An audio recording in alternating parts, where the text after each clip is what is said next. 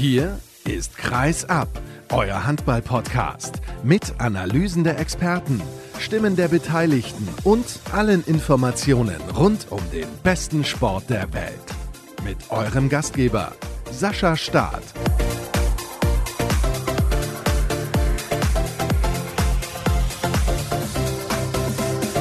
Es steht wieder eine neue Sendung auf dem Programm bei unserer großen Saisonvorschau hier bei Kreisab. Ich freue mich, dass ihr auch heute wieder eingeschaltet habt. Das habe ich in den letzten Tagen auch immer gesagt. Aber wir gehen auf die Zielgeraden zu. Zwei Sendungen haben wir noch. Und heute ist die Sendung Die Rekordmeister zurück. Das bedeutet, wir sprechen über die drei Vereine in der Bundesliga, die die meisten Meisterschaften gesammelt haben. Das sind Frisch auf Göppingen, der VfL Gummersbach und natürlich der THW Kiel. Und wir beginnen mit einem Kollegen, der schon bei der allerersten Saisonvorschau mit dabei gewesen ist. Und wenn ich mich nicht vertue, ist er der Einzige, der bei jeder Saisonvorschau mit dabei gewesen ist. Das ist Harald Beetz von der Neuen Württembergischen Zeitung. Hallo Harald, ich freue mich, dass du in der Leitung bist. Grüß dich. Grüß Gott aus dem Schwabenland. Genau so ist es. Und letzte Saison hieß es noch im Schwabenländler, aber die Kollegen aus Balingen sind ja nun abgestiegen und deswegen, ich habe es gesagt, musste ich ein bisschen was ändern, was die Einteilung angeht. Und ich habe es gerade gesagt, du bist seit Anfang an mit dabei und ich lese gerade noch mal vor, was da in der Inhaltsangabe stand. Und zwar im Sommer 2014 war das. Da stand dort, in Göppingen bei Frischauf ist Harald Beetz von der Neuen Württembergischen Zeitung absoluter Insider. Wie lange machst du das eigentlich schon? Ja, ich bin mittlerweile im 30. Jahr Sportredakteur bei der Neuen Württembergischen Zeitung und genauso lange begleite ich auch frisch auf Göppingen auf seinem Weg in der Handballwelt und da waren Tiefen dabei, wie fast ein Abstieg aus der zweiten Liga, dann ein fulminanter Aufstieg um die Jahrtausendwende und mittlerweile hat sich Frischhoff, wie man an der Tabelle sehen kann, ja wieder ganz gut etabliert, blickt auf vier EHF-Cup-Siege zurück und freut sich jetzt wieder auf eine neue Runde. Ja, das ist tatsächlich so. Sie haben sich mehr als nur etabliert. Sie sind jetzt auch europäisch mit dabei. Darüber sprechen wir natürlich gleich auch noch. Ich kann mich übrigens an dieses Aufstiegsrennen Ende der 90er, Anfang der Nullerjahre sehr gut erinnern. Da hat man sich mal mit der SG Solingen duelliert. Und das Duell hat natürlich die SG Solingen gewonnen. Ja gut, es ging nicht alles glatt. Es hat nicht gleich immer alles funktioniert, aber mittlerweile, wie wir es gerade schon festgestellt haben, ist Frischhoff wieder eine feste Größe in der Handball-Bundesliga. Das ist so. Ich musste das als Solinger natürlich erwähnen. War aber eine tolle Zeit. Ich bin auch damals beim Spiel dort gewesen und die Atmosphäre war wirklich phänomenal damals in der Hölle Süd. Und auch die vergangene Spielzeit, und damit kommen wir zum Rückblick auf das, was letztes Jahr los war, war phänomenal. Man ist erstmal sehr, sehr gut reingekommen und am Ende hat man den fünften Platz belegt. Herausragend gut. Absolut, das ist mit die beste Bilanz, beste Platzierung von Frisch auf Göppingen seit diesem Wiederaufstieg um die Jahrtausendwende. Einen fünften Platz gab es nur einmal noch im Jahr 2011, dann gab es auch mal noch einen sechsten Platz, aber oft hat man auch gefinisht im Mittelfeld der Tabelle und insofern ist dieser fünfte Platz natürlich eine tolle Vorstellung gewesen. Frischhoff hat eine hohe Konstanz in die Runde gelegt und die Freude ist dementsprechend groß, dass man das sportliche Ziel, das man ja auch so ausgegeben hatte, hatte und damit auch die Qualifikation für die European League erreicht hat. Da muss man zwar nochmal in Qualifikationsspiele, aber trotzdem, ich finde es sehr bemerkenswert, dass man eben mit dabei ist. Du hast gerade die Konstanz schon angesprochen, aber ich finde auch der sehr gute Start war wichtig. Natürlich, ein guter Start gibt immer viel Selbstvertrauen und darauf hat dann die Mannschaft aufgebaut. Gleichzeitig muss man sagen, dass die Konkurrenz, die man vielleicht auch ein Stück stärker erwartet hat, beispielsweise Melsungen oder die Rhein-Neckar-Löwen, in der vergangenen Runde vielleicht nicht ganz so gut ausgesehen haben wie erwartet und das hat dann auch diese Platzierung von Frischhof Göppingen möglich gemacht. Aber ich will da nicht schmälern. Die Mannschaft von Hartmut Meyerhofer hat eine prima Runde hingelegt. Allerdings der Abstand zu den ersten vier Mannschaften ist ja auch, wenn man auf den Punktestand schaut, relativ groß und auch interessant dürfte sein. Die Frischauf-Mannschaft hat ein Torverhältnis von 975 zu 987, also minus 12 und das auf Platz 5. Das sind schon auch erstaunliche Werte, wie ich finde. Ja, allerdings ist das sehr, sehr erstaunlich und das zeigt aber, dass man in den engen Spielen durchaus immer die Punkte dann gesammelt hat. Absolut, absolut. Das war eine absolute Stärke von Frischauf in der vergangenen Runde wieder. Die engen Spiele gingen oft an die Göppinger. Da haben sie Nervenstärke gezeigt, hinten raus den nötigen Punch gehabt und die paar hohen Niederlagen, die hat man dann vor allem gegen die Top-Teams auswärts eingefahren, die dann dieses negative Torverhältnis ermöglicht haben. Aber insgesamt Heimbilanz fünfter Platz mit 21 zu 13 Punkten und Auswärtsbilanz sechster Platz mit 17 zu 17 Punkten. Das sind doch beachtliche Werte.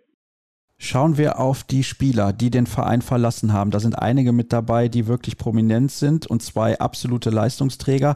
Kommen wir gleich zu Isaiah Klein und Marc Skrangard. Ich glaube, da müssen wir keine allzu großen Worte drüber verlieren, aber definitiv über Jakob Bagerstedt. Der ist zurückgegangen nach Dänemark. Er wollte einfach wieder nach Hause, hat dort eine gute berufliche Perspektive. Dann konnte Frisch auf ihn einfach nicht halten. Ja, also Jakob war natürlich eine große Identifikationsfigur bei den Göppingern. Er hat die Abwehr zusammengehalten, hat im Innenblock alles weggeräumt, wie man so schön sagt, war ein emotionaler Leader, ist auch mal richtig aus sich rausgegangen, hat die Zuschauer in der Höhle Süd, in der EWS Arena immer mitgenommen, war zusammen mit Tim Kneule einer der beiden Spielführer, also eine absolut markante Persönlichkeit, die das Spiel der Göppinger in den letzten Jahren geprägt hat.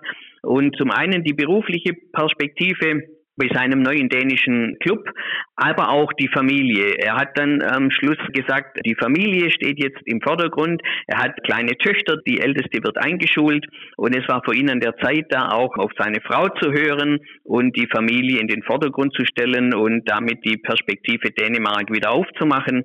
Da hat jetzt einfach alles gepasst. Er hat sich ja dafür sogar mit Frischhoff darauf verständigt, seinen Vertrag vorzeitig zu beenden und eben diesen Weg zurück nach Dänemark Mark einzuschlagen. Ich finde das auch an der Stelle sehr fair vom Verein. Das macht auch nicht jeder Club. Das ist nicht selbstverständlich, denn er war ja absoluter Leistungsträger. Du hast es gerade geschildert. Leistungsträger war natürlich auch Janus Marathon, wenn er denn fit war. Er ist dem Ruf des Geldes gefolgt und spielt jetzt bei Kolstad in Norwegen, die da so eine Supermannschaft aufbauen. Ich weiß nicht, wie ich seinen Verlust bzw. Abgang einschätzen soll, weil er eben so oft gefehlt hat.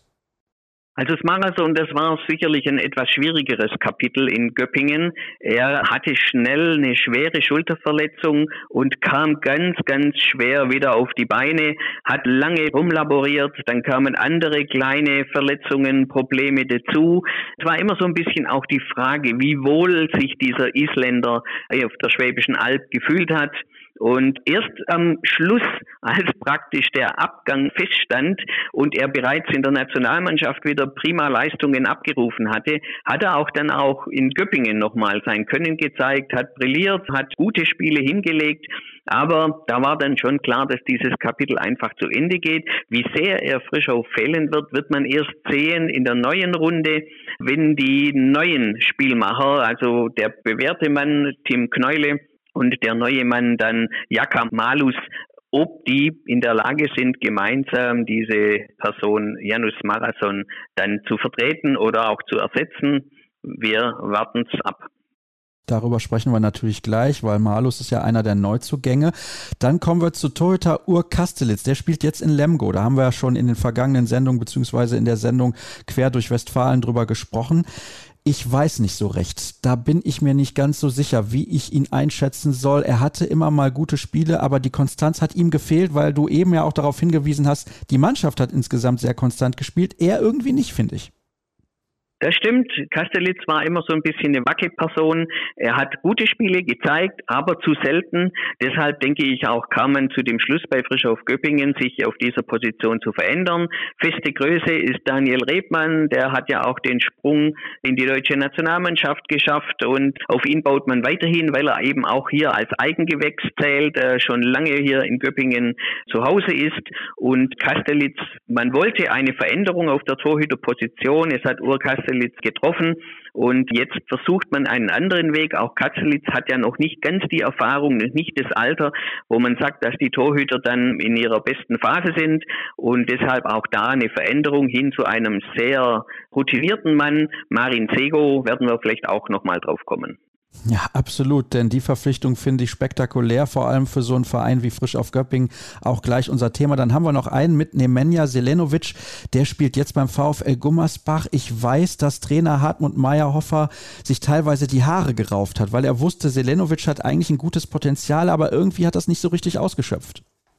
Auch das ist richtig. Selenovic war auch immer mal wieder top hat für die Mannschaft wichtige Tore geschossen und gute Spiele abgeliefert. Aber auch ihn plagte zwischendurch ein Sehnenabriss in der Schulter. Er hatte eine schwere Schulteroperation, kam aus dem Tritt, hat dann auch wieder lange gebraucht, um reinzukommen, auch wenn die Operation prima verlaufen ist und er wieder, was das Medizinische angeht, bei 100 Prozent war.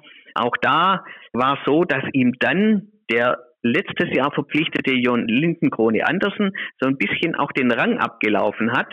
Und so kam es auch zu dieser Entscheidung, sich von Selenovic zu trennen.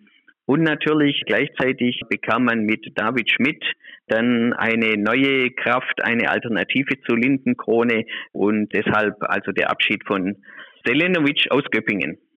Ja, jetzt sprichst du einen Neuzugang schon an, beziehungsweise den nächsten. David Schmidt kommt vom Bergischen HC. Der Kollege Thomas Rademacher hat gesagt, das ist ein guter Spieler, weil der immer dran zieht. Auch wenn es nicht funktioniert, der macht immer weiter. Jetzt hast du gerade auch Lindenkrone erwähnt, der immerhin in seiner Debütsaison in der Bundesliga erstmal alle Partien absolviert hat. Das ist das eine. Und er hat auch knapp über 100 Treffer erzielt. Da war ich vor der letzten Spielzeit nicht so sicher, wie würde er sich an das Niveau der Bundesliga anpassen können. Er hat mich positiv überrascht und das so ein bisschen unterm Radar. Das hat eigentlich kaum jemand mitbekommen, aber er war eine solide Größe. Wie ordnest du dahingehend den Neuzugang David Schmidt auch ein? Ich denke, die beiden können sich super ergänzen. Lindenkrone ist 25 Jahre alt, hat jetzt eine Bundesliga-Saison, hat auch natürlich schwächere Spiele abgeliefert. Manchmal ist seine Trefferquote noch verbesserungswürdig, aber insgesamt ist es ein langer Schlags, der immer wieder mit tollen Anspielen aufwartet, der Durchsetzungsvermögen hat und der auch in der Abwehr seinen Mann gestanden hat. Also respektabel für den Dänen, wie gesagt, als Neuling in der Bundesliga. Jetzt kommt es darauf an, dass er diese Leistung stabilisiert. Und auf der anderen Seite haben wir mit David Schmidt jetzt eine richtige Kante, die Bundesliga-Erfahrung hat, der Länderspiele gemacht hat für Deutschland und der sicherlich einen anderen Spielertyp darstellt. Und deshalb denke ich, die beiden können sich sehr gut ergänzen und wer dann die höheren Spielanteile bekommt, werden wir sehen. David Schmidt ist sicherlich auch ein prima Abwehrspieler. Das hat er schon in der Vorbereitung jetzt angedeutet und er wird die Mannschaft sicherlich mit seiner Erfahrung jetzt nach vorne bringen. Dann blicken wir auf die Kreisläuferposition. Da gibt es zwei Neuzugänge. Erstmal Nils Röller, der kommt aus Kaiserslautern beziehungsweise aus Dansenberg und ist ein jüngerer Akteur und deswegen wird er wahrscheinlich dann auch die dritte Position am Kreis einnehmen beziehungsweise sich hinter den beiden anderen Kreisläufern, nämlich dem etablierten Kresimir Kosina, gar keine Frage, und auch Wit Poteko einreihen müssen. Poteko ist ein bekannter Mann, den kennt man aus der Champions League, er hat für Celje gespielt und auch aus der Nationalmannschaft, also mit Slowenien bei den Turnieren regelmäßig mit dabei. Erfahrener Mann, da hat frisch auf auch ordentlich zugeschlagen auf dem Transfermarkt. Poteco ist natürlich der Ersatz für Jakob Bagerstedt und deshalb ist das eine, dass Poteco natürlich ein Kreisläufer ist mit 64 Länderspielen für Slowenien, große Erfahrung aufweist. Er ist 31 Jahre alt, aber er ist für Frischau vor allem auch als Mann im Innenblock wichtig, der dann diese Abwehrposition von Bagerstedt übernehmen soll und die Abwehr organisieren soll. Kosina ist dann wie wahrscheinlich in der Vergangenheit schon der Mann, der öfters im Angriff zum Einsatz kommt. Er ist ja schon wieder rum in Urgestein in Göppingen seit 2017 dabei. Also die beiden werden die Kreisposition jetzt vorrangig abdecken, Poteco und Kosina. Nils Röller wird mit einem Zweifachspielrecht an den Drittligisten VfL Pfullingen hier in der schwäbischen Nachbarschaft ausgeliehen. Er wird ganz klar als Mann für die Zukunft eingeschätzt, dem man eine Chance geben will, indem er viel bei Frischauf mittrainiert. Aber er wird vorrangig in der dritten Liga spielen und nicht so oft denke ich, bei den Bundesligaspielen von Frischauf Göppingen mit von der Partie sein. Der junge Mann ist 20 Jahre alt, muss viel spielen, soll Erfahrung sammeln, eben auch in der dritten Liga. Ja, ich denke, das wird er tun. Er bringt vor allem bei 1,95 120 Kilo auf die Waage, also ein ordentlicher Brocken. Bin gespannt, wie er sich dann entwickeln wird.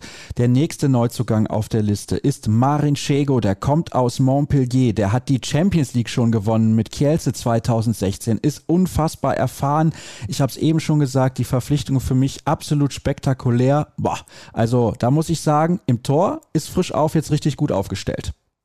Davon gehen wir mal aus, dass sich jetzt Daniel Rebmann als Göppinger Urgestein und jetzt Marin Sego, der da neu der Zukunft mit seinen vielen Länderspielen für Kroatien, mit seiner Champions League Erfahrung jetzt aus Montpellier verpflichtet, wirklich der zweite große Baustein ist zwischen den Posten und dass die beiden dann und vor allem vielleicht auch Sego, das lassen wir mal auf uns zukommen mit seinen 37 Jahren, das Tor regelrecht vernageln und Frischow damit in der Defensive noch besser aufgestellt ist. Also das sieht auf jeden Fall sehr, sehr gut aus, ist zumindest meine Meinung und du hast dem ja auch zugestimmt. Also dann kann da ja nichts schiefgehen. Dann haben wir noch Jaka Malus, der kommt aus Spanien und ist ein Spielmacher, hast du eben auch schon erwähnt. Was traust du ihm zu?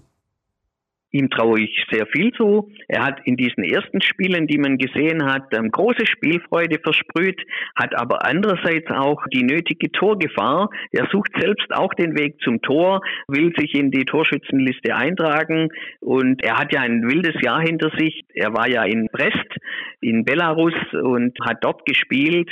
Dann kamen diese politischen Verwerfungen mit dem Krieg in der Ukraine. Die belarussischen Mannschaften sind ausgeschlossen worden. Er ging dann nach Sinfin, nach Spanien, um diese Zeit zu überbrücken um Spielpraxis zu erhalten. Und jetzt eben, jetzt kann alles wieder in seinem Rhythmus stabiler werden.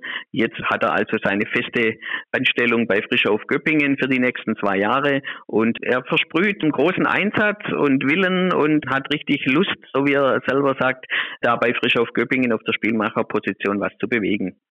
Und ich denke, große Lust hätte natürlich auch Sebastian Heimann, gar keine Frage. Der hat sich erneut das Kreuzband gerissen und wir hoffen, dass er natürlich irgendwann zur alter Stärke zurückfinden kann. Er war auf einem so, so guten Weg, hat eine tolle Saison gespielt und hat gezeigt, welches Potenzial er hat. Und ich habe so das Gefühl gehabt, das war der endgültige Durchbruch für ihn. Dann kam erneut diese Verletzung und deswegen musste frisch auf nochmal nachlegen und das haben sie erneut sehr prominent getan. Mit Gilberto Duarte, der ebenfalls wie Chego aus Montpellier nach Göppingen kommt kommt, ein Spieler, der auch auf höchstem Niveau unterwegs gewesen ist in den vergangenen Jahren. Auch das ein absolut genialer Fang, wie ich finde. Also ich bin begeistert vom Transfermarkt beziehungsweise von dem, was Frisch auf in diesem Sommer getan hat. Also Frisch auf Göppingen hat sicherlich einiges bewegt, hat einen neuen Rekordetat von 6,5 Millionen Euro, wie Geschäftsführer Gerd Hoferle bekannt gegeben hat. Team Viewer, der neue Hauptsponsor seit zwei Jahren, hat wohl da noch mal ein bisschen was draufgelegt. Es wird kolportiert, er gut eine Million beisteuert zu diesem Etat. Und damit hat Frischhoff natürlich auch, was das Personelle angeht, deutlich mehr Möglichkeiten als in der Vergangenheit. Ist aber auch notwendig. Wenn ich jetzt wieder sehe, diese Doppelbelastung mit der European League, jetzt gehen wir mal davon aus, dass diese zweite Qualifikationsrunde überstanden wird, dann warten zehn Gruppenspiele auf die Göppinger und das ist schon eine deutliche Mehrbelastung, hat man in den vergangenen Jahren ja auch gesehen, wenn Frischhoff international unterwegs war, hat darunter meist die Bundesliga-Performance ein klein wenig gelitten und da passt jetzt rein, dass man diesen Gilberto Duarte eben noch als Ersatz für Sebastian Heimann verpflichtet hat. 114 Länderspiele für Portugal, eine ganz schöne Liste von prominenten Vereinen, wo der Portugiese schon unterwegs war. Aber möglich ist es natürlich nur geworden, diese Verpflichtung durch die Vertragsauslösung bei Vardar Skopje. Die Mannschaft wurde ja aus der Champions League genommen, ist international nächstes Jahr nicht dabei. Damit war der Vertrag hinfällig und Duarte hat dann den Weg nach Göppingen gefunden.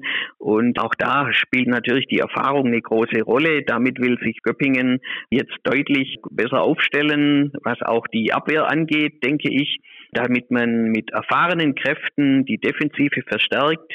Und Sebastian Heimann bleibt einfach ein ganz großer Pechvogel, zweiter Kreuzbandriss innerhalb weniger Jahre.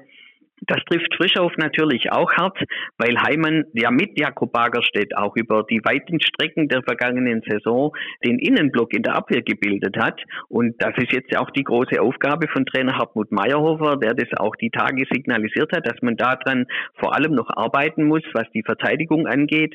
Es gilt ja einen neuen Innenblock zu formieren, weil eben Heimann verletzungsbedingt und Bagerstedt durch seinen Wechsel nach Dänemark nicht mehr zur Verfügung stehen. Wo du Meyerhofer aber gerade auch ansprichst, wir sind uns einig, dass das der beste Kader ist, mit dem er bislang gearbeitet hat in Göppingen? Ja, auch Tim Kneule, der Spielführer und Urgestein in Göppingen, seit 2006 ja im grünen Dress da unterwegs, hat erklärt, dass er die beste Mannschaft um sich sieht, die Frischauf je gehabt hat. Und das lässt schon, ja, Tim Kneule und Hartmut Meyerhofer sind sicherlich eher bodenständige Schwaben, die, die realistisch bleiben in ihrer Einschätzung und beide gehen von einer richtig guten Mannschaft aus und dann glauben wir das einfach, ja. Das sieht man übrigens auch beim Blick auf die erste Sieben. Jetzt gehen wir im Tor mal davon aus, dass Daniel Rebmann erstmal als Nummer eins in die Saison gehen wird. Aber Marin Schego, ich bin begeistert, ich kann mich nur wiederholen. Dann auf den Außenpositionen, da haben wir Marcel Schiller, an dem führt kein Weg vorbei, genauso wie an Kevin Gulliksen auf der anderen Seite. Am Kreis Kresimir Kosina, der wird natürlich auch zunächst mal dort die Nummer eins sein, aber er kann von Vitpoteco auch gut entlastet werden. Das ist auch wichtig. Und dann haben wir einen Rückraum, bei dem ich mir nicht ganz sicher bin, wie er sich zunächst aufstellen wird. Ich glaube, glaube schon, dass Gilberto Duarte auch aufgrund seiner Abwehrstärke zunächst mal die Nummer eins auf der halblinken Position sein wird. Ich glaube das gleiche im Übrigen für David Schmidt, auch wenn Lindenkrone eine sehr gute erste Saison gespielt hat. Und ich glaube, dass Jako Malus tatsächlich als Spielmacher beginnen wird. Stimmst du mir zu oder hast du Einwände? Ja, ich lasse es ein bisschen mehr offen. Also so eindeutig würde ich es jetzt nicht sagen. Ich denke, Hartmut Meyerhofer weiß natürlich auch, was er zum Beispiel in der Rückraummitte an Tim Kneule hat. Und Kneule hat gerade letztes Jahr war ein, ein, ein wesentlicher Baustein für dieses gute Abschneiden. Das Marathon hat oft gefehlt, hat oft nicht dementsprechende Leistungen abgerufen. Und Tim Kneule hat wirklich prima gearbeitet und gespielt in der vergangenen Runde. Also ob jetzt gleich Jakomalus so sehr auf die die Nummer eins rückt, lasse ich mal offen. Im linken Rückraum hat Duarte sicherlich die größte Konkurrenz von Josip Sarac, der vor einem Jahr kam, der dann auch noch eine Verletzung auskurieren musste, der sich aber längst auch etabliert hat und sicherlich auch darum kämpft, große Spielanteile im linken Rückraum zu bekommen. Also auch da sehe ich doch einen, zumindest einen Zweikampf. Dahinter wartet dann noch Tobias Ellebeck, das ist der erfahrene Däne, dessen Vertrag auch nochmal verlängert wurde, um eben praktisch im Rückraum, auch im linken Rückraum auf der Königsposition gut aufgestellt zu sein. Und im rechten Rückraum, ja, Lindenkrone hat, wie gesagt, auch eine gute Runde abgeliefert. Auch da, denke ich, ist er für einen Trainer von Vorteil, wenn er viel wechseln kann. Also ob jetzt die Nummer eins jeweils auf diesen drei Rückraumpositionen so eindeutig schon verteilt ist, glaube ich nicht. Ich würde sagen, da bekommen alle Akteure ihre Chancen und dann wird sich schnell zeigen, wer dann die besten Leistungen abruft und sich am Ende durchsetzt. Was glaubst du denn, wohin geht es für Frisch auf in der neuen Saison? Eben mit dieser Doppelbelastung sind wir mal optimistisch, dass das klappt mit der Qualifikation für die Gruppenphase in der European League. Du hast es ja eben schon gesagt. Man muss sich eben dafür qualifizieren. Man ist noch nicht festgesetzt für die Gruppenphase. Aber gehen wir jetzt mal ganz positiv davon aus, dass das so kommen wird. Was ist drin für Frisch auf mit diesem Kader? Wir haben gerade festgestellt, es ist ein sehr starker Kader. Und was glaubst du, auf welchem Platz wird Frisch auf ins Ziel kommen? Also ich muss noch mal vorausschicken, diese European League, die ist deutlich stärker, hat ein viel höheres Niveau als noch der IHF Cup vor zehn oder fünf, acht Jahren. Und dadurch hat man schon auch großen Respekt in Göppingen mit dieser zweiten Qualifikationsrunde. Es zeigt sich, dass auch schon andere Bundesligisten da gescheitert sind. Und das ist schon mal der erste Knackpunkt. Dann aber wird es im nächsten Schritt, wenn wir davon ausgehen, dass die Qualifikation überstanden wird, müssen wir schon die Doppelbelastung sehen die dann auf Frischauf wartet. Und deswegen denke ich, diese Wiederholung des fünften Platzes, das wird schwierig werden. Aber denkbar ist so, ich denke so um die Positionen sieben und acht, weil diese Dienstagsspiele in der European League mit dem ganzen Reisestress, die werden schon ihre Spuren hinterlassen bei aller Routine, die mittlerweile in der Mannschaft steckt. Und da wird man sich den eine oder andere Niederlage vielleicht doch auch einhandeln. Und die Konkurrenz hat aufgerüstet. Die Bundesliga wird vorne wieder vielleicht hinter den vier Top-Teams, die wir schon aus der Vergangenheit, aus der vergangenen Runde kennen, wird es enger werden. Die Rhein-Neckar-Löwen, Melsungen, die wollen zurück in höhere Regionen. Und deswegen schätze ich, kann Göppingen so im Bereich Platz 7, Platz 8 wieder landen. Platz 5 zu wiederholen wird extrem schwierig.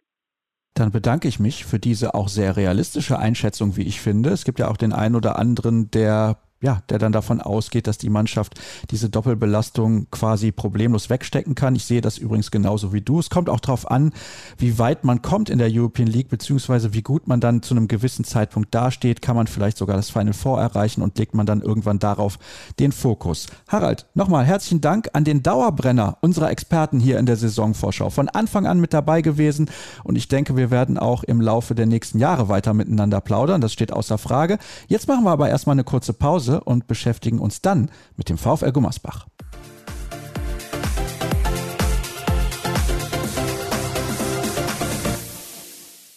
In der Sendung Die Rekordmeister geht es von Göppingen weiter nach Gummersbach, der Altmeister, so kann man ihn, glaube ich, mittlerweile bezeichnen. Und darüber spreche ich mit Mike Thiele, der für der Zone und Sport Deutschland TV unterwegs ist. Hallo Mike. Hallo Sascha.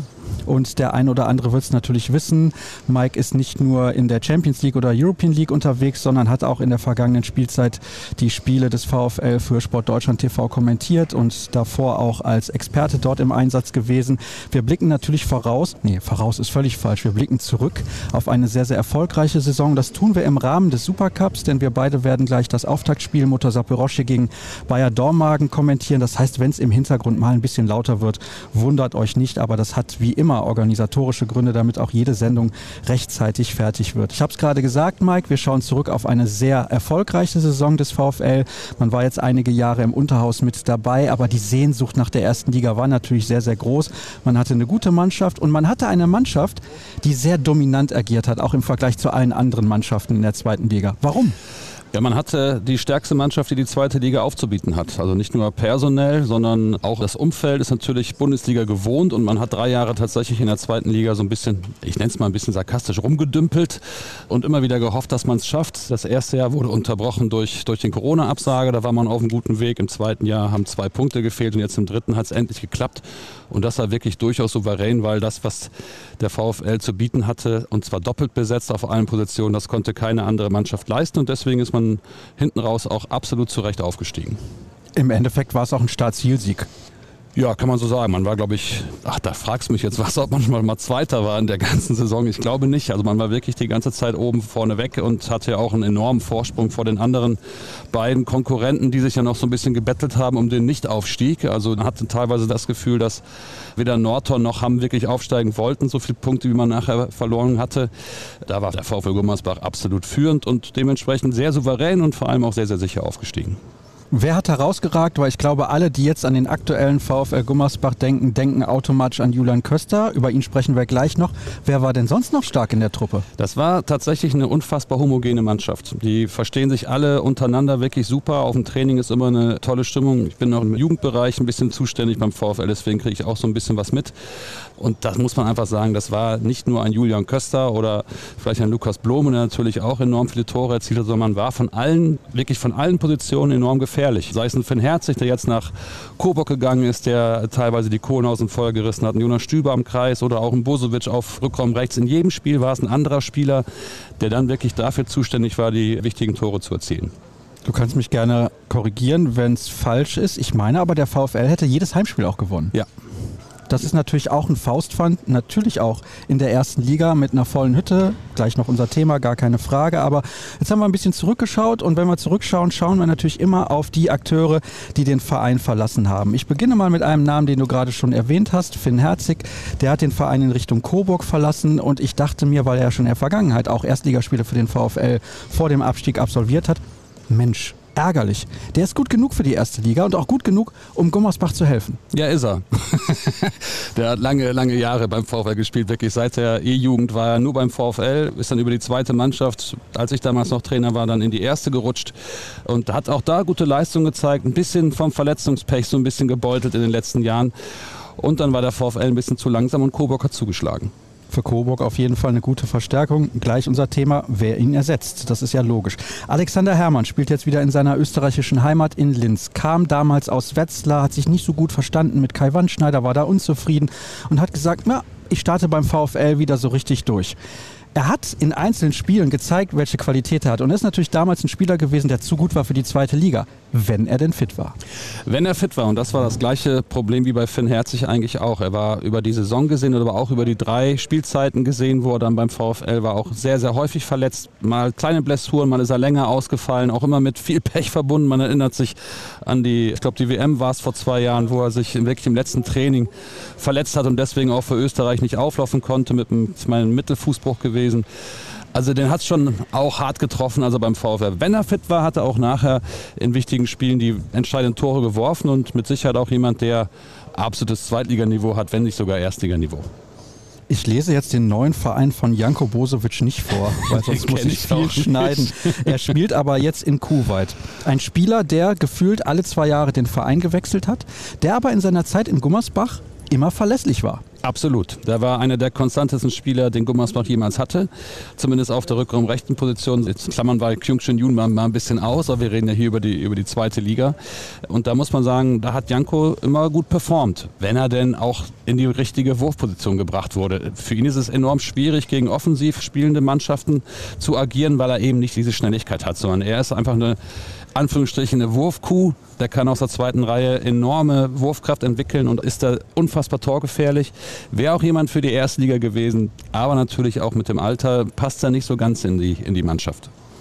Er hatte einen Spannmann auf der halbrechten Position mit Szymon Jalakiewicz. Aus Polen ist er gekommen, war nicht lange in Gummersbach, spielt jetzt bei Redbergslieds in Schweden, einem Traditionsverein dort. Das Niveau hat nicht gereicht? Nein, leider nein. Das tut mir auch wirklich leid, weil er ist ein ganz, ganz sympathischer Bursche. Aber man hat gemerkt, auch jetzt schon in der, in der Saison, man sollte ja aufgebaut werden für die erste Liga, aber man hat jetzt in der Saison schon gesehen, dass er für die zweite Liga gerade mal ja, fähig ist zu spielen. Es klingt vielleicht ein bisschen böse, aber man muss das ja auch mal, auch mal ganz klar sagen. Das Niveau hat er noch nicht. Und deswegen macht es da auch total Sinn, nicht mit ihm auch in die erste Liga zu gehen, sondern dann wirklich dort nachzubessern. Gilt das auch für Diogo Valerio, Torhüter, der jetzt zurückgegangen ist in seine portugiesische Heimat zu Maritimo Madeira? Ja. Damit wäre die Frage geklärt. Also er hat ja nie so richtig reingefunden, selbst wenn andere Torhüter auch mal angeschlagen oder verletzt waren. Das Witzige ist, er hat in der zweiten Mannschaft des VfL immer super Leistungen gebracht, hat da Top-Quoten gehabt, auch regelmäßig gespielt. Aber in der zweiten Liga ist halt immer noch ein großer Schritt. Das darf man auch nicht, auch nicht unterschätzen. Klar, in manchen Spielen, wo man dann hoch führte und Ivanisevic nicht so die Leistung gebracht hat, dann wurde er mal reingeworfen. Aber letzte Saison noch weniger, weil eben Martin Notch kam und der in meinen Augen auch der bessere Torhüter ist. Genau, das ist ein junger Ungar, Jahrgang 99, kam aus Reykjavik, aus Island. Also interessant, dass ein Ungar da nach Island gegangen ist. Und War aber nur ausgeliehen nach Reykjavik. Genauso ist es gerade beim VfL auch. Der ist nur ausgeliehen. Ich meine, Saget wäre der, wär der Hauptverein. Gut, hätten wir das geklärt für den Moment. Dann haben wir noch Gabriel Viana, der ist zum TuS Ferndorf gegangen, hat eigentlich keine Rolle gespielt, deswegen müssen wir da nicht allzu viele Worte verlieren. Raúl Santos ist jetzt auch wieder in Österreich aktiv. Der hat ja früher schon mal beim VfL Gummersbach gespielt, ist dann nach Kiel gegangen, dann nach Leipzig, dann ist er wieder zum VfL zurückgekommen und ich habe mir gedacht, hm, ob das so eine gute Idee ist, weil er halt immer ein bisschen mehr abgebaut hat von Saison zu Saison. Natürlich auch aufgrund von Verletzungen. Das war ein bisschen enttäuschend. Ja, die Frage haben sich viele gestellt in Gummersbach und hinten raus hätte man, glaube ich, von der Verpflichtung auch abgesehen. Er hat, wenn er gespielt hat, hat er gute Leistung gebracht, aber auch da unregelmäßig zum Einsatz gekommen, eben aufgrund von Verletzungen, sodass Julius Fanger letztes Jahr oder letzte Saison regelmäßig auf links außen auflaufen musste. Das war für Raul Santos leider nicht so die beste Entscheidung, wieder zurück zum VfL Gummersbach zu gehen. Aber ich wünsche ihm alles Gute in Österreich, auch er ganz, ganz sympathischer Bursche. Und dann haben wir einen noch auf der Liste, das ist der prominenteste Name, würde ich jetzt mal sagen, mit Tim Schneider, hat sich dem TV Hüttenberg angeschlossen, kommt ja aus der Ecke dort, ist zum VfL gekommen, war dann auch Kapitän, war jetzt aber auch zuletzt wieder regelmäßig angeschlagen und dieser schnelle Spielstil, das Tempospiel, wie es Gorgi Sigurdsson ja spielen lassen möchte, das passt natürlich auch nicht zu ihm. Ja, da muss ich dich ein bisschen verbessern. So richtig angeschlagen war der eigentlich nicht. Wirkte irgendwie immer so. Also ich möchte ihm nicht zu nahe treten, Nein, aber. Er hatte gute tja. Kraftwerte, gute Athletikwerte, aber er ist jetzt nicht derjenige, der über die totale Schnelligkeit kommt. Aber auch er hat gezeigt in einigen Spielen, dass er vorne enorm wichtig sein kann. Gerade wenn Janko Bosovic mal nicht performen konnte, dann ist er auch oft auf der Rückraumrechten Seite aufgetaucht. Aber halt enorm abwehrstark. Und er ist auch nicht so ganz im Guten, glaube ich, aus Gummersbach weg. Aber das müssen wir hier jetzt nicht wirklich thematisieren. Das machen wir demnächst einmal, oder? Dann kannst du Tim Schneider ja. selber anrufen und sagen schönen Gruß. Ja, das mache ich, ist kein Problem. Mal gucken, was er dazu zu sagen hat. Ja, also Abgänger hätten wir besprochen und übrigens, weil ich gesagt habe, der war zuletzt angeschlagen, also teilweise wirkt es schon irgendwie ein bisschen so, aber weil es vielleicht auch sportlich nicht mehr so passte. Und dann kommt noch dazu, er ist jetzt in Hüttenberg verletzt. Also das habe ich noch mitbekommen, dass er da erstmal ausfällt. Kommen wir zu den Neuzugängen und wir beschäftigen uns zunächst mal mit den Linkshändern im Rückraum. Von Frisch auf Göppingen kommt Nemanja Selenovic und vom TV Großwaldstadt kommt Tom Jansen, der Niederländer, der auch bei der Europameisterschaft mit dabei war. Wenn ich mir die Combo jetzt so ansehe, sage ich, für einen Aufsteiger richtig gut. Definitiv, das muss man einfach sagen und das Publikum stimmt dir, glaube ich, bei, wenn ich den Applaus mal so äh, werten darf. Nein, Selenovic, überragender Spieler, hat auch in äh, Göppingen gezeigt, dass er Bundesliga auf hohem Niveau spielen kann. Tom Jansen muss man jetzt erstmal abwarten. In Großwaldstein in den letzten Spielen war er regelmäßig verletzt, kam dann nicht mehr so zum Einsatz. Ich hatte auch mal mit Mike Hanschel gesprochen, der ihn da trainiert. Der war auch nicht immer so zufrieden. Aber ich wünsche ihm alles Gute und das ist eine gute Kombo, weil Tom Jansen ist jung, der kann ein bisschen lernen hinter Selenovic, vielleicht dann auch nicht so viel spielen in der ersten Saison, aber für die Zukunft gesehen eine gute Verpflichtung. Ja, das glaube ich auch, dass das funktionieren kann und es sind halt auch andere Spielertypen als die, die bislang da gewesen sind. Kommen wir zu zwei Jugendspielern, die ich auf jeden Fall namentlich noch erwähnen möchte. Das sind Finn Schroven und Oskar Knutzen. Der VfL setzt seit vielen Jahren wieder ganz, ganz massiv auf die Jugend. Von daher ist das wenig verwunderlich. Miro Schlurow kommt von GWD Minden. Was erwartest du dir von ihm? Ja, ist ein guter Rückraumshooter. Der hat auch bei Mitten schon gezeigt, was er, was er leisten kann. Glaube ich, um die 55 Tore geworfen letzte Saison in der ersten Liga. Auch eine Verpflichtung für die Zukunft. Und das ist ja auch das, was der VfL Gummersbach immer gesagt hat in den letzten Monaten. Wir können uns nicht die großen Starspieler leisten, um direkt wieder oben anzugreifen, was die Region allerdings gerne hätte, denn da sind die Ansprüche doch ein wenig von der Realität entfernt. Aber da auch wieder einen jungen Spieler zu verpflichten, ich glaube 22 ist der Bursche alt, ist genau richtig. Ja, tatsächlich, das stimmt. 2000er Jahrgang und deswegen 22 Jahre alt und eben auch schon mit fast 60 Spielen in der ersten Liga. Und die Mannschaft hat generell nicht so viel Erfahrung. Das ist ja dann auch noch eine wichtige Komponente. Und dann schauen wir auf die weiteren Namen. Dominik Mappes kommt aus Hüttenberg. Der hat schon erste Liga gespielt, unter anderem in Erlangen. Das ist jemand, der gerne im familiären Umfeld unterwegs ist. Man hat Geld für ihn in die Hand genommen, nicht nur was das Gehalt angeht, sondern man musste auch eine Ablösesumme bezahlen. Aber man wollte ihn unbedingt haben ist er jemand, der die Mannschaft entsprechend weiterbringen kann, denn er ist jetzt wieder aus seinem familiären Umfeld raus, was ihn in Hüttenberg in der vergangenen Spielzeit zum besten Spieler der zweiten Liga gemacht hat. Ja, aber der pendelt. Ne? Also der wohnt weiterhin in Hüttenberg und kommt dann nur zum Training in die Halle. Deswegen ist er, glaube ich, immer noch in dem Umfeld, was er eben auch braucht, um seine Leistungen abzurufen. Er hatte auch immer mal hier und da ein kleines Zipperlein, auch in den Stationen, wo er in der ersten Liga unterwegs war. Wenn er fit ist, ist er zu 100 Prozent eine Verstärkung für den VfL, denn auf der Mitte musste man nochmal nachlegen kriegen. Man hat zwar mit Ole Pregler noch jemanden dahinter, der auch ein Riesentalent ist, aber auch nicht über die Erfahrung verfügt wie eben Dominik Mappes. Und man hat so oft in, in den ersten Trainingseinheiten schon mal gesehen, dass er richtig, richtig gut ist und auch gute Bewegungen drauf hat und da auch immer in die Abwehr semmelt und hat eine tolle Übersicht. Also für mich eine richtig gute Verpflichtung. Zwei haben wir noch. Der erste ist Thielen Kodrin, Slowene, kommt von Celje, also schon mit Champions League-Erfahrung für die Linksaußenposition. Was traust du ihm zu? Der hat bisher tolle Spiele gezeigt in der, in der Vorbereitung, auch im Pokal jetzt. Also das ist eine richtig gute Verstärkung. Da hat man auf Linksaußen super gespannt mit Hakon Stürmersen, der noch verletzt ist, aber jetzt in den nächsten vier Wochen, so hat er es mir zumindest berichtet, dann wieder einsatzfähig ist. Und das, das gönne ich ihm auch. Er hat letzte Saison schon Wahnsinns Saison gespielt. Bis zum Kreuzbandriss war der unangefochtener Nummer 1 der Torschützenliste beim VfL. Und das ist schon top gespannt auf links außen und beide wirklich Erstliga tauglich. Jetzt musst du noch mal schauen, wie der Kollege heißt, den der VfL nachverpflichtet hat. Denn Martin Notsch, der ungarische Torhüter, über den wir zu Beginn schon gesprochen haben, ist leider, leider verletzt, fällt aus und deswegen gab es diese Nachverpflichtung eines Torhüters, der kommt von Sköfte aus Schweden und heißt wie? Fabian Morsten. Hast du ihn schon spielen sehen? Ja, ich habe ihn schon spielen sehen in der schwedischen Nationalmannschaft. Da ist er auch schon zum Einsatz gekommen. Und ich habe ihn schon auf dem Training gesehen. Macht einen guten Eindruck. Also Martin Nott kam ja mit dem Fußbruch aus dem, aus dem Urlaub zurück. Also direkt erste Aktion war erstmal zum Arzt und der fällt jetzt noch ein bisschen länger aus. Dann wurde der Oskar Knutzen aus der A-Jugend nach oben gezogen. Da war aber schon klar, dass man nachrüsten musste und auch Oskar Knutzen hat jetzt eine Netzhautablösung sich im Testspiel zugezogen. Der fällt auch erstmal ein paar Monate aus, deswegen genau richtig, dass man hier jetzt auf einen erfahreneren Torwart setzt. Und der ist jetzt ausgeliehen bis 2023 hätten wir das geklärt und kommen direkt zur möglichen ersten sieben. Und wenn wir schon bei den Torhütern sind, fangen wir natürlich mit Tibor Ivanisevic an, der dort gesetzt sein sollte. Wir schauen auch auf den Rückraum mit Julian Köster, Dominik Mappes und höchstwahrscheinlich mit Nemanja Selenovic. So wird es kommen. Und dann haben wir noch die Außen. Kodrin hast du gerade schon sehr gelobt und die Verletzung des isländischen Linksaußen. Jetzt muss ich nochmal gucken. Stimmerson, also kein leichter Name auf jeden Fall. Sag einfach Hackon. Ja, Hackon ist verletzt und fällt deswegen noch ein bisschen aus auf Rechtsaußen. Lukas Blome und Elli Wiederson am Kreis. Ist das so, die erste sieben? Ja, denke schon. Also Blome 100% gesetzt auf rechts außen. Gibt es zurzeit keinen, der ihm da irgendwie gefährlich sein könnte, auch wenn man mit Mathis Häser einen noch in der Hinterhand hat, der auch schon in der zweiten Liga gute Leistung gezeigt hat. Aber Lukas, der wird auch seinen Weg in der ersten Liga gehen. Am Kreis werden sich, denke ich mal, Seemann und Wiederson abwechseln. Jonas Stüber hat sich jetzt verletzt. Der hat sich die Schulter ausgekugelt. Da weiß man noch nicht, wie lange er ausfällt. Kann sein, dass er operiert werden müsste. Nicht am Wurfarm glücklicherweise, aber dann hat man jetzt gerade zwei Kreisläufer auf der Position. Aber das so die erste sieben, die du gerade genannt hast, würde ich ganz genauso sehen. Es ist tatsächlich eine relativ klare erste Sieben. Ich habe ja jetzt quasi alle Aufzeichnungen schon hinter mir, bis auf eine einzige.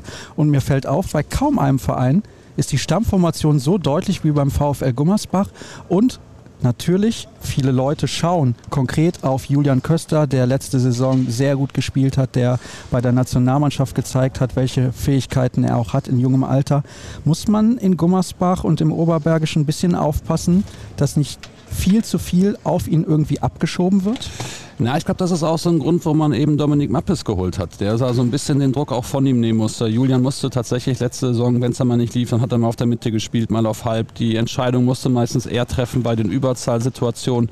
Und auch in der Abwehr musste da immer sein Mann stehen. Das war schon für ihn eine echt anstrengende Saison.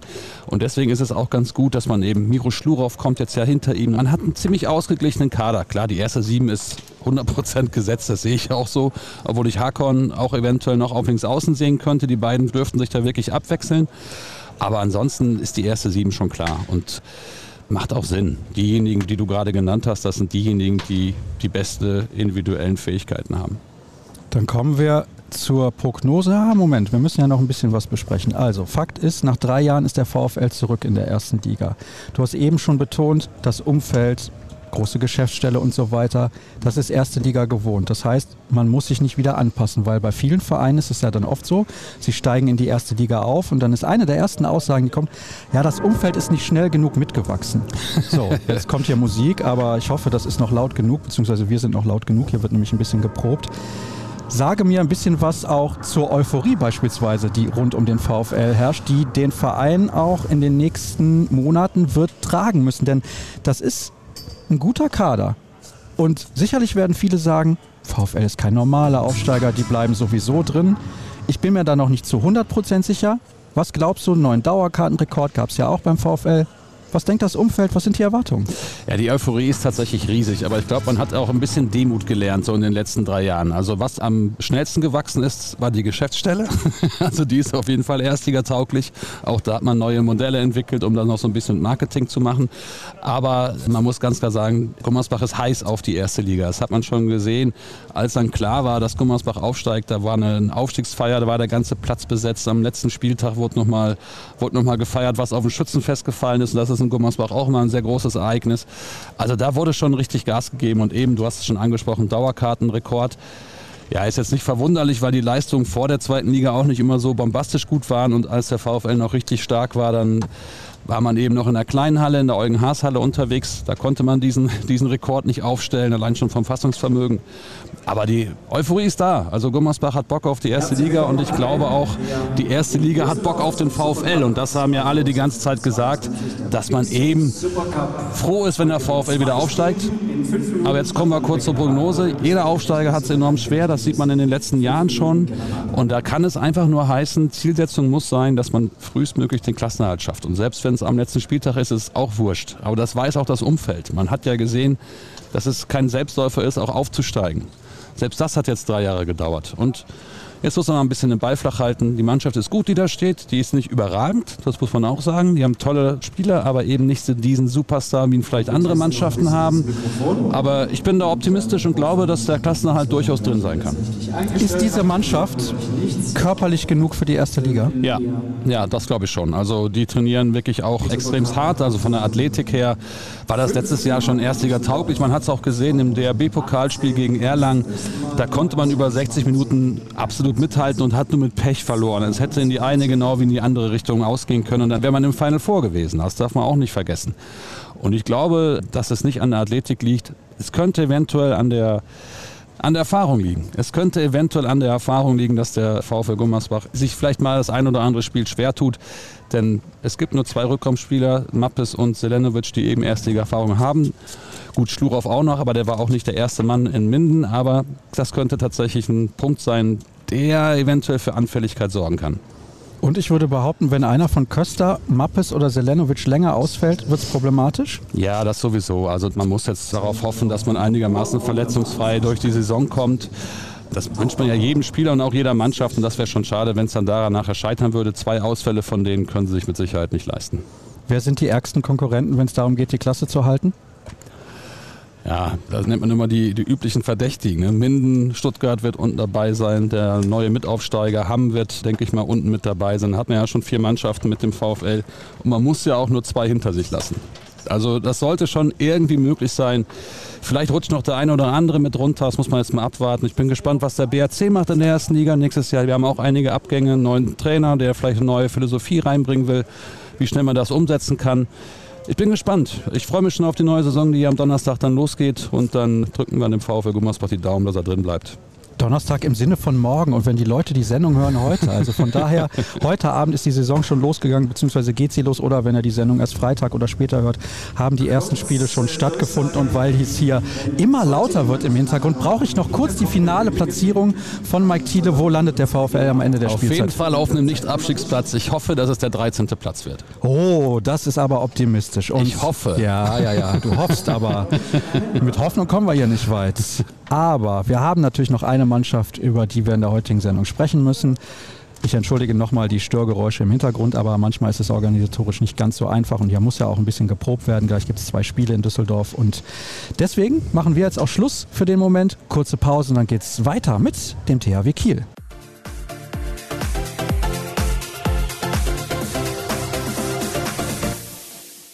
Eine Mannschaft haben wir noch zu begutachten in der Sendung Die Rekordmeister. Und wenn es um die Titel in der Bundesliga geht, kann es sich dabei nur um den THW Kiel handeln. Und deswegen freue ich mich, dass der Kollege Tamo Schwarz von den Kieler Nachrichten in der Leitung ist. Hallo Tamo, Servus. Hallo Sascha, moin moin. Jetzt habe ich Servus gesagt und wir befinden uns im hohen Norden, macht aber nichts. Wir beschäftigen uns natürlich trotzdem mit dem THW Kiel und eigentlich war die Idee, dass wir im Rahmen des Supercups miteinander sprechen, aber aus zeitlichen Gründen wäre das bei mir äußerst schwierig geworden, denn die Sendung ist um Mitternacht online gegangen. Gestern Abend war der Supercup mit dem Spiel des THW Kiel gegen den SC Magdeburg. Ich bitte das zu entschuldigen. Es wäre deutlich charmanter gewesen, aber wie gesagt, organisatorisch sehr, sehr schwer. Wir schauen zurück auf die Saison des THW Kiel, der das Final Four in der Champions League erreicht hat, der Zweiter geworden ist in der Bundesliga und den DHB-Pokal gewonnen hat. Gut oder schlecht? Was sagst du? Gut, auf jeden Fall gut. Der THW hat all seine selbstgesteckten Saisonziele erreicht. Das ist ja schon fast traditionell immer das Erreichen der beiden Finalturniere im DHB-Pokal und in der Champions League.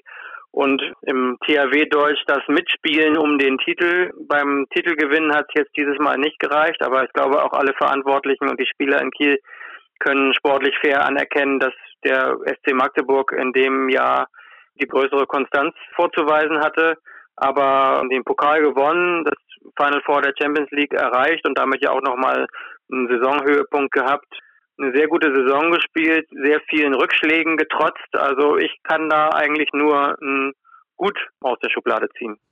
Ja, das denke ich auch. Insgesamt war das eine sehr gute Saison in Kiel. Man muss ja auch mal schauen, was man in den letzten Jahren geleistet hat.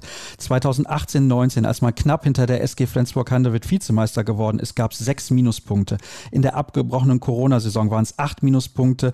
Dann in der Saison 2021, als man Meister geworden ist, acht Minuspunkte. Und in der letzten Spielzeit waren es zehn. Das zeigt auch eine enorme Konstanz auf.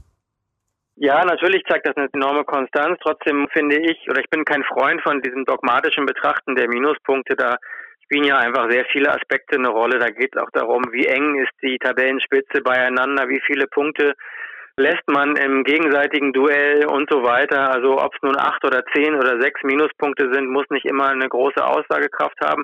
Was man aber sagen kann, ist, dass man in den vier abgelaufenen Spielzeiten immer entweder Meister oder Vizemeister war, sich dementsprechend auch immer wieder für die Champions League qualifiziert hat. Und das ist natürlich eine unglaubliche Konstanz dieser Mannschaft. Absolut. Warum lief es denn in der vergangenen Saison so gut, wie es gelaufen ist, deiner Meinung nach? Ja, man könnte eher die Frage stellen, warum lief es nicht noch besser? Also ich finde schon, dass es schon ein extremer Schlag ins Kontor war, mit welchen Rückschlägen im Herbst der THW zu kämpfen hatte. Da gab es ja Ausfälle, die dann eben auch zu Punktverlusten geführt hat, also Corona-bedingte Ausfälle. Dann gab es die Verletzung von Henrik Tekeler, die Verletzung von Sander Sargosen. Man könnte eher sagen, dass es trotz dieser Rückschläge und trotz einiger Hürden und Steine, die dem THW in den Weg geworfen wurden, eigentlich sehr gut lief und am Ende ja auch wieder die Champions League Qualifikation und die Vizemeisterschaft in der Liga dabei rausgesprungen ist. Das hängt sicherlich damit zusammen, dass es einfach auch trotzdem eine sehr charakterstarke Mannschaft ist. Gut komponiertes Orchester, würde ich mal sagen, und dass da einfach viele Rädchen ineinander greifen, auch wenn Spieler ausfallen und dann eben andere in die Bresche springen können. Aber diesen schwarzen Herbst oder diesen schwarzen Oktober, der ließ sich eben trotzdem sehr schwer kompensieren. Da sind dann eben doch am Ende zu viele Punkte liegen geblieben. Ja, das ist in der Tat so. Und du hast es ja eben schon gesagt, man muss auch neidlos anerkennen, dass der SC Magdeburg eine überragende Saison gespielt hat. Trotzdem war man aus Kieler Sicht ja sehr, sehr nah dran am SCM. Das sagt auch alles aus über die Qualität dieses Kaders. Und was die Ausfälle angeht, da sprechen wir natürlich gleich noch drüber, denn zwei absolute Schlüsselakteure werden eine lange Zeit in dieser Saison verpassen. Schauen wir aber zunächst mal auf die Akteure, die den Verein verlassen haben. Und wir beginnen bei Dario Quenstedt. Der kam als klare Nummer zwei, weil gefühlt ist ja jeder hinter Niklas Landin die klare Nummer zwei, gar keine Frage, vom SC Magdeburg. Hat er eigentlich in seinen Jahren in Kiel deine Erwartungen und auch die der Verantwortlichen erfüllen können? Nein, muss man leider sagen. Es ist natürlich auch generell eine undankbare Aufgabe, neben oder hinter Niklas Landin Nummer zwei zu sein. Aber wenn man richtig zuhört und zwischen den Zeilen zuhört, dann muss man schon sagen, dass die Verantwortlichen des THW Kiel mit Dario Quenstedt nicht zufrieden waren und sich von seinem Nachfolger Thomas Schmirk war, der vom Bergischen HC gekommen ist, auch auf jeden Fall deutlich mehr erhoffen und erwarten. Da kommen wir gleich noch zu. Was glaubst du denn, warum hat das für Quenstedt nicht so gut funktioniert? Kam man nie so richtig in den Rhythmus hinter Landin? Na, das ist eine schwierige Frage. Da spielen viele Dinge mit rein. Das ist manchmal ja, wie ich schon sagte, auch eine undankbare Aufgabe. Dann ist es manchmal ja auch die Frage, kommt man in Flow? Dann muss man, Landin hatte ja auch gefehlt, dann musste er ins kalte Wasser springen, dann hat es vielleicht nicht auf Anhieb so gezündet. Dann ist Dario Quenstedt vielleicht auch nicht der emotionalste Spieler. Vielleicht hat der THW sich da auch einfach mehr Impulse im emotionalen Bereich erhofft. Und manchmal finde ich, ist es auch gar kein Vorwurf an den Spieler und trotzdem kann man mit Fug und Recht behaupten, es hat nicht gepasst. Wenn etwas nicht passt, dann muss es ja nicht immer nur einseitig nicht passen. Und ich würde sagen, dieses ist so ein Fall. Es hat irgendwie einfach nicht gepasst. Und deswegen spielt er jetzt für die TSV Hannover Burgdorf. Da haben wir aber im Verlaufe der Vorschau schon drüber gesprochen. Leon Ciudat, ein Nachwuchsspieler, Junior-Nationalspieler gewesen, spielt jetzt beim VfL Lübeck-Schwartau, hat eigentlich in Kiel nicht so wirklich eine Rolle gespielt. Nein, das war ein klassischer Ergänzungsspieler, der seine Aufgabe erfüllt hat, der den arrivierten Akteuren immer mal wieder Pausen geben konnte. Und ich glaube, dass es für seine Entwicklung auch der richtige Schritt ist, jetzt zum VfL Lübeck-Schwartau zu wechseln. Ich kann da eigentlich nichts Gegenteiliges finden bei. Da hat er natürlich die Gelegenheit, in der zweiten Liga mit sehr viel Spielzeit auch sich nochmal einen entscheidenden Schritt nach vorne zu entwickeln. Bjarte Mühler, ich glaube, darüber müssen wir eigentlich keine Worte verlieren. Der kam nochmal für ein paar Spiele zurück nach Deutschland, hatte seine Karriere ja eigentlich schon beendet, letztes Jahr im Sommer und dann gab es eben diese Probleme auf der Kreisläuferposition, nicht mehr mit dabei ist und er hat wie ich finde, durchaus immer das gebracht, was man sich von ihm erwarten konnte, ist Pavel Horak. Der spielt jetzt wieder in seiner tschechischen Heimat. Auf ihn konnte man sich eigentlich verlassen. Ja, absolut, absolut. Und wenn man sieht, welche Rückschläge der THW zu verkraften hatte, zum Beispiel den Achillessehnenriss von Henrik Pegeler, der ja ein Führungsspieler ist, der seine Aufgaben nicht nur am Kreis hat, sondern eben besonders auch im Innenblock, in der Deckung, dann musste man oder konnte man sehen, wie sehr Pavel Horak da gefordert war und das ist ein extrem disziplinierter, verlässlicher Arbeiter und der hat auf jeden Fall seinen Job gut gemacht und hat auch sozusagen in, in diesem Rollenbild, was er ausgefüllt hat, auch eine Lücke hinterlassen, die erstmal zu füllen gilt. Jetzt ist Peter Överby ja vom HCR lang gekommen, der im Innenblock eingesetzt werden soll, der auch anders als Horak eins zu eins eben vorne ein Kreisläufer ist, der eben den immer noch verletzten Henrik Pekeler erstmal ersetzen soll. Erik Johansson, der aus Elverum gekommen ist, ist auch ein Spieler, der gut im Innenblock decken kann. Also die Struktur hat sich ein bisschen geändert, aber nichtsdestotrotz hat Pavel Horak das, was von ihm erwartet wurde, voll erfüllt. Das denke ich auch. Aber Överbü hast du jetzt gerade auch schon angesprochen. Das müsste eigentlich ein Upgrade sein. Mm, ja, jein, würde ich sagen, denn Horak und Överbü spielen in der Offensive nicht auf der gleichen Position. Insofern ist es so, dass Överby im Trio mit Pekeler und Wienzek vorne am Kreis gefordert sein wird. In der Rolle befand sich Horak nicht. Im Innenblock ist es schon so.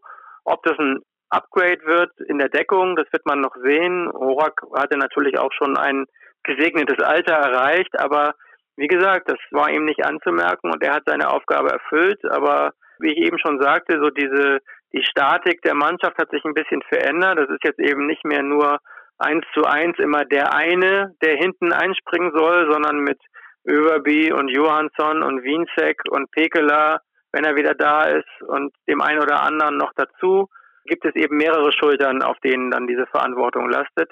Und vorne am Kreis war es in der vergangenen Saison eben so, dass der junge Leon Ciudad den Backup gemacht hat und da ist Överby schon auf jeden Fall ein Upgrade, würde ich sagen.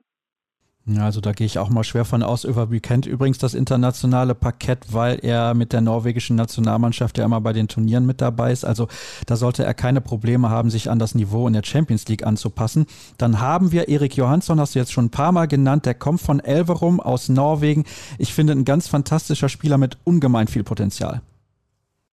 Absolut. Und da würde ich auf jeden Fall Erik Johansson und Karl Valinius in einem Atemzug nennen. Das sind beides unglaublich talentierte Spieler. Nicht umsonst sagt Philipp Jicher, der Trainer des THW Kiel, dass er bei den beiden davon ausgeht, dass sie auf jeden Fall irgendwann zu den Besten der Welt auf ihrer Position gehören können. Und der will ihnen auch alle Zeit der Welt geben, um ihre Rolle und ihre Form in Kiel zu finden. Aber wer jetzt sich in der Vorbereitung schon mal versucht hat, ein Bild zu machen und ich war, wie gesagt, mit im Trainingslager in Graz und habe auch einige Testspiele gesehen, unter anderem jetzt auch nochmal die Spiele beim Handball City Festival in Westbrem, wo der THW angetreten ist.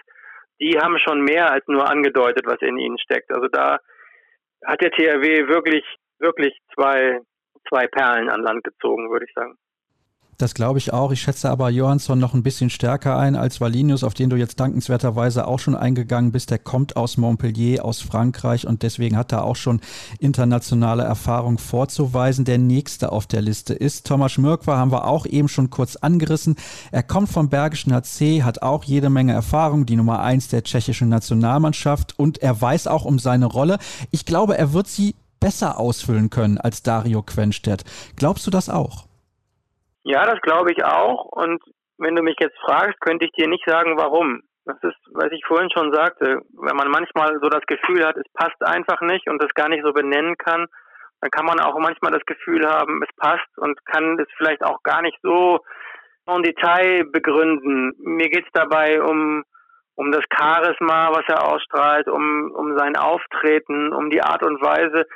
Thomas Mirkwa ist eigentlich eher ein, ja, ein ruhigerer Typ, der aber wie er mir selber auch sagte, bei seinen letzten Stationen, zum Beispiel in Baling, gelernt hat, mehr aus sich rauszugehen. Und das spürt man jetzt auch beim THW ganz deutlich. Und ich weiß nicht, ob es nur daran lag, dass er vor einer Woche zum ersten Mal Vater geworden ist, aber der wirkte jetzt in der, in der Vorbereitungszeit regelrecht beflügelt und man darf natürlich niemals zu viel Bedeutung in Vorbereitungsspiele und überhaupt in die Preseason legen, aber wenn Spieler dabei waren, die sich in der Vorbereitung irgendwie immer ausgezeichnet haben, die auf sich aufmerksam gemacht haben, dann war Mirkwa auf jeden Fall immer einer davon. Mein Gefühl sagt mir, sie sind jetzt besser aufgestellt zwischen den Pfosten als vorher. Und Niklas Sandin hatte ja auch ein paar Spiele, die er verpasst hat. Und das sind dann häufig halt auch entscheidende Spiele gewesen. Das kommt ja auch noch dazu. Das hast du ganz am Anfang schon erklärt. Von daher glaube ich, haben sie mit Mirkwa einen sehr, sehr guten Fang gemacht. Jetzt schaue ich nochmal auf die Liste.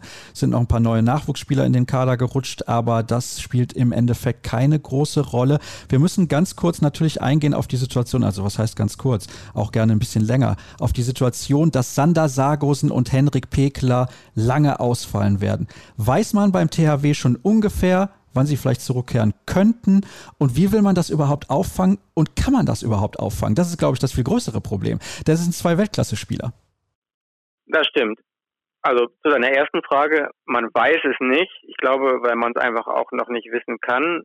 Diese Art der Verletzung sind ja einfach so strukturiert, dass man immer auch Schritt für Schritt gehen muss und schauen muss, wie dann eben die zwischenzeitlichen Untersuchungen ausfallen. Ich habe lange in Graz im Trainingslager mit Henrik Tegeler gesprochen. Dem wäre eine Rückkehr nach der WM-Pause im Januar auf jeden Fall viel zu spät. Der hat ganz deutlich gesagt, er will vor Weihnachten, vor der Winterpause wieder da sein. Bei der Verletzung von Sander Sargosen da hatte es zwischendurch ja nochmal Komplikationen gegeben. Da musste noch eine Nachoperation durchgeführt werden. Da würde ich eher davon ausgehen, dass wir den jetzt vor der Weltmeisterschaft im Januar, bei der ich im Übrigen zweifle, dass er für Norwegen da auf dem Feld stehen wird, da würde ich jetzt nicht denken, dass er wieder zurückkehrt vor der Weltmeisterschaft. Das ist also eine klare Aussage, was Sargosen angeht, ist ambitioniert von Pekeler. Ja, das ist ambitioniert, aber der hat in der Vorbereitung sehr diszipliniert gearbeitet. Der guckt sehr ambitioniert auf die Schritte. Also wann hat er dann die Krücken abgelegt, wann hat er seine Orthese abgelegt, wann konnte er die oder die Belastung wieder machen und sagte mir, dass er sozusagen von der Struktur der Verletzung und der Reha seiner Zeit so einen Monat voraus war. Und ich glaube, dass eben diese Hoffnung, die er äußert, auch begründet ist. Und das wird er ja nicht tun ohne Rücksprache mit den Ärzten und den Physios und seinem Athletikcoach. Und der hat wirklich sehr hart an sich gearbeitet und ist doch auch gut, wenn er sich diese Ziele steckt. Also ich würde mich auch sehr freuen, ihn auf jeden Fall vor der Winterpause wieder spielen zu sehen. Ja, keine Frage, dass sich alle beim THW darüber freuen würden, denn er bringt eine unglaubliche Qualität auf die Platte. Insbesondere in der Defensive müssen wir nicht drüber diskutieren. Kann in sämtlichen Abwehrformationen auf unterschiedlichen Positionen agieren. Also was das angeht, absolute Weltklasse. Kommen wir, bevor wir zur Prognose und auch den Zielen des THW Kiel kommen, und die sind natürlich auch beeinflusst von den Verletzungen von Sargosen und Pekler, zunächst mal zu einer möglichen ersten Sieben. Niklas Landin zwischen den Pfosten absolut gesetzt. Auf der Linksaußenposition hat wahrscheinlich sein Bruder Magnus Landin ein bisschen die die Nase vorn, wobei mir die Entwicklung oder ich sag mal die Rückkehr zur alter Stärke von Rune Darmke in der letzten Saison sehr gut gefallen hat. Auf Rechtsaußen Niklas Ekberg gesetzt und dann haben wir einen Rückraum möglicherweise mit dem Neuling mit Erik Johansson auf der halblinken Position, Domaga Dufniak auf der Mitte und Harald Reinkind auf der halbrechten Position. Was sagst du dazu? Ach, ich weiß jetzt gar nicht, wo ich anfangen soll. Also da könnte man dir, außer vielleicht bei Niklas Landin, könnte man jetzt mit dir auf jeder Position in die Bütt gehen und widersprechen. Also erstmal würde ich sagen, dass ich auf links außen ein ziemliches Kopf-an-Kopf-Rennen sehe. Mir gefällt sehr gut das, was ich von Rune Darmke in letzter Zeit sehe. Ich gehe jetzt mal gleich rüber auf die rechte Seite. Da bin ich mit dir einer Meinung, dass Niklas Eckberg gesetzt ist, ohne jedoch betonen zu wollen, dass ich auch die Entwicklung von Sven Erik unglaublich positiv empfinde, was die Treffsicherheit, das Wurfbild, das Wurfrepertoire angeht, hat der wirklich nochmal einen richtig tollen Sprung nach vorne gemacht.